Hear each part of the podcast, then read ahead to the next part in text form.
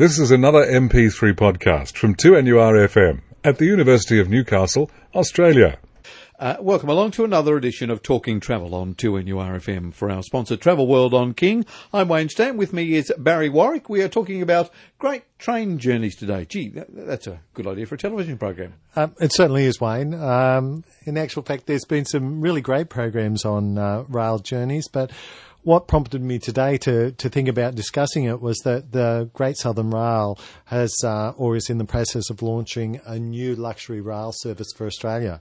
It's mm. called the Southern Spirit.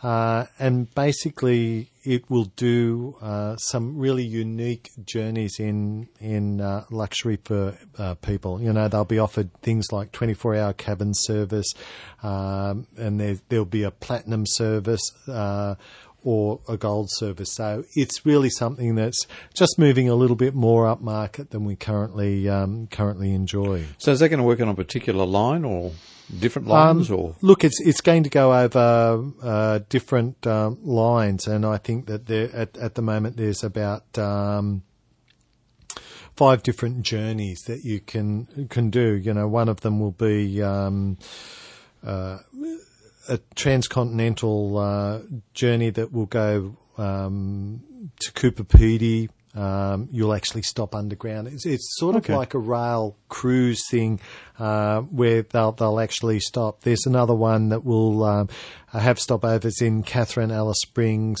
um, Canberra, and Moss Vale. So it's just uh, doing something that's uh, a little bit different that we haven't actually seen on the um, on the Australian market before. Okay, so we're talking about luxury rail.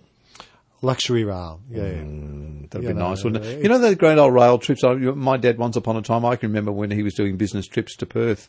He used to catch the train either one way or the other. He'd either catch the train to Perth and then fly home to Adelaide. This was, or or vice versa, depending on how much time he had. And he said that was one of the great trips to do.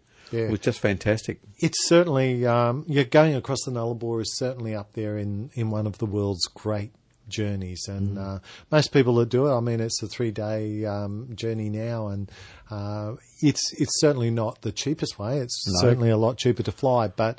Um, the experience is is one that everyone seems to enjoy, and I think on the train you're in such confined conditions that you uh, meet people and talk to people, which is something that you don't get when you just go to a holiday, um, say to the Gold Coast, and you're stopping in a high-rise building. You're not getting that um, interaction, I guess. No, you don't either when you when you're on a plane because you can ignore people for a couple of hours pretty easily. Well, that's right. But if you're stuck with them for three days, sometimes it's a little harder. And you're right; it, it, takes people a little bit of time to warm, doesn't it? it, it it's does. not one of those things that you do automatically. No, you, have got to uh, defrost at some stage or other, and then decide that yes, you would like to talk to people. So rail would be a good way to do it. Yeah. No, and look, there are so many really nice rail journeys. You know, apart from uh, these ones in Australia, yep. you've got uh, some really great Indian rail journeys um, that that go through um, some really interesting parts of, of, of India as well. So. It's something for you to think about too. Is if you're travelling overseas, is to look at rail. You can because you can still do rail passes in a number of countries. I think um, I've got friends headed off to the States at the end of this year and they're doing uh, rail. I think they're going Washington to New York just for something yeah. a little bit different. Um, uh, I had a friend who did rail in India not long ago. I thought that was just fantastic. Yeah. A great, great experience was, was, how she, she framed it, which I thought was interesting. Uh, that, that's a nice way. But they do have, they do have, um, luxury trains there yeah, as well. Uh, but you know, talking about the Indian one, there's yeah. there's the Darjeeling Mail tour that you you can do, which which actually goes from uh, Calcutta up to Darjeeling, uh, Varanasi, Delhi, Agra, Jaipur, and then down to Mumbai. So, you know, you're going sort of right across the, the Indian subcontinent, and and I think you're right. You you do see a different way of yeah. um, of life. Welcome back. We're talking travel on 2NURFM for our sponsor Travel World on King. I'm Wayne Stan. With me is Barry Warwick. We are travelling by rail today, and uh, at this point in time, we're across the US.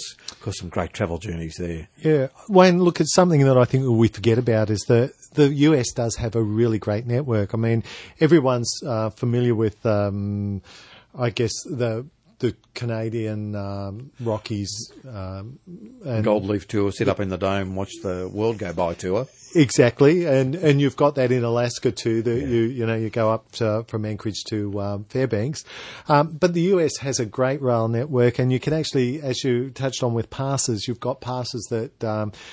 You can do specifically on the east coast, or you can do on the west coast, and um, they go from, for example, on the east coast, you've got rail starting down in Miami, and it goes up through Orlando, uh, Jacksonville, up to um, New York, Baltimore, New York, right up to um, into Montreal. And um, you know that's a great journey. Or you can go across to Chicago. Or there's about four different ways that you can get across the United States from uh, east to west as well. You know, so from Chicago you can go uh, across to Seattle and uh, then on to Vancouver you can come down uh, more through the centre and through Salt Lake City and across the Rockies um, to San Francisco. Um, then you can come down via Albuquerque and Flagstaff and um, you know, stop off at Flagstaff, go up and see the Grand Canyon, come down, um, and go on to Los Angeles, and then, of course, across the bottom where you can go from into New Orleans and um, uh, through El Paso and you know, it, it, there's just a lot of names that are there that we, we sort of recognise from the movies, etc.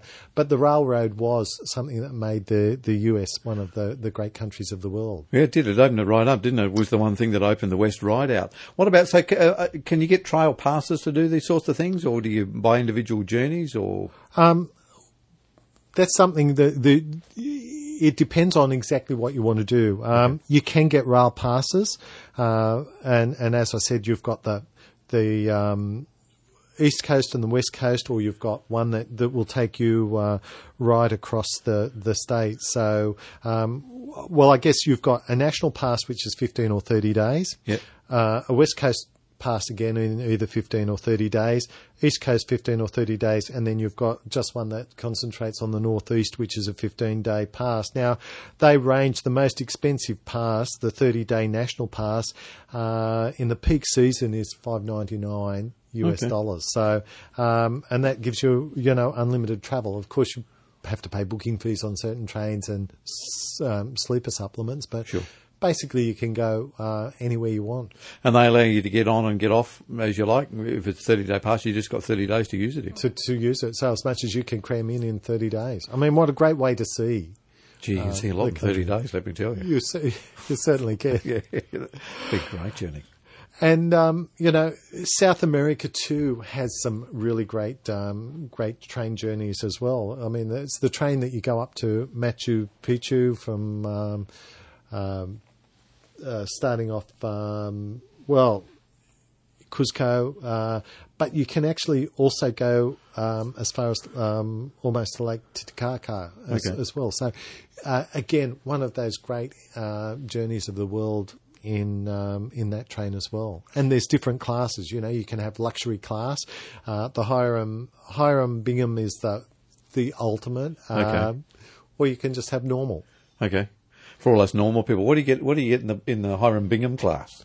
Um, it's it sounds expensive. to start with, it sounds great. Um, it is, um, and I'm just uh, just look. Uh, you you just have. Uh, it's a luxury train, okay. Um, basically. That you know you you've got uh, good meal service, okay. Uh, attentive, lovely seats.